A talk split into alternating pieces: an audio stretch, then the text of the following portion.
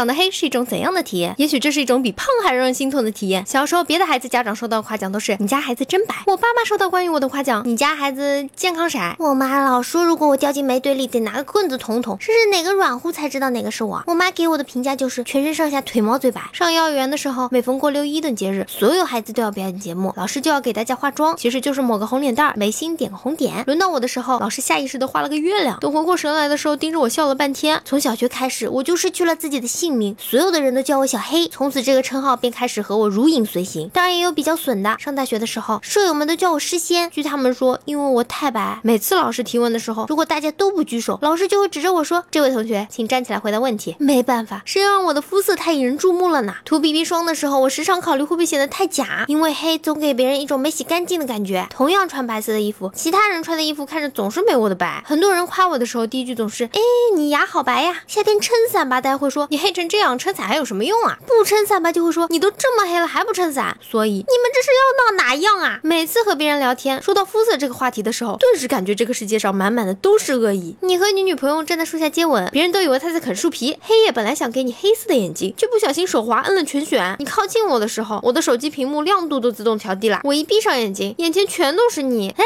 谁在和我说话？你晚上还是别出去了，别人看见一件衣服飘来飘去会害怕。其实你也挺可怜的，连一张彩色照片都没有。而且一到这个时候，永远没有办法和别人争辩呀。你说古天乐也长得黑呀，对方会说他颜值高；你说包大人也长得黑呀，对方会说他智商高。说多了都是泪。如果别人再说你黑，你可以这样回答他：我黑是为了暗中保护你，我不是一个肤浅的人。你白是为了遮丑，而我没这个必要。我黑怎么了？又没晒你家太阳。我是长得黑，因为我不想白活一生呐。我黑是因为我妈肚子里有墨水。我就是传说中打着灯笼都找不到的女人。面对那些以色取人的人，我只想说一句：我不是黑人我只是个墨客。再见。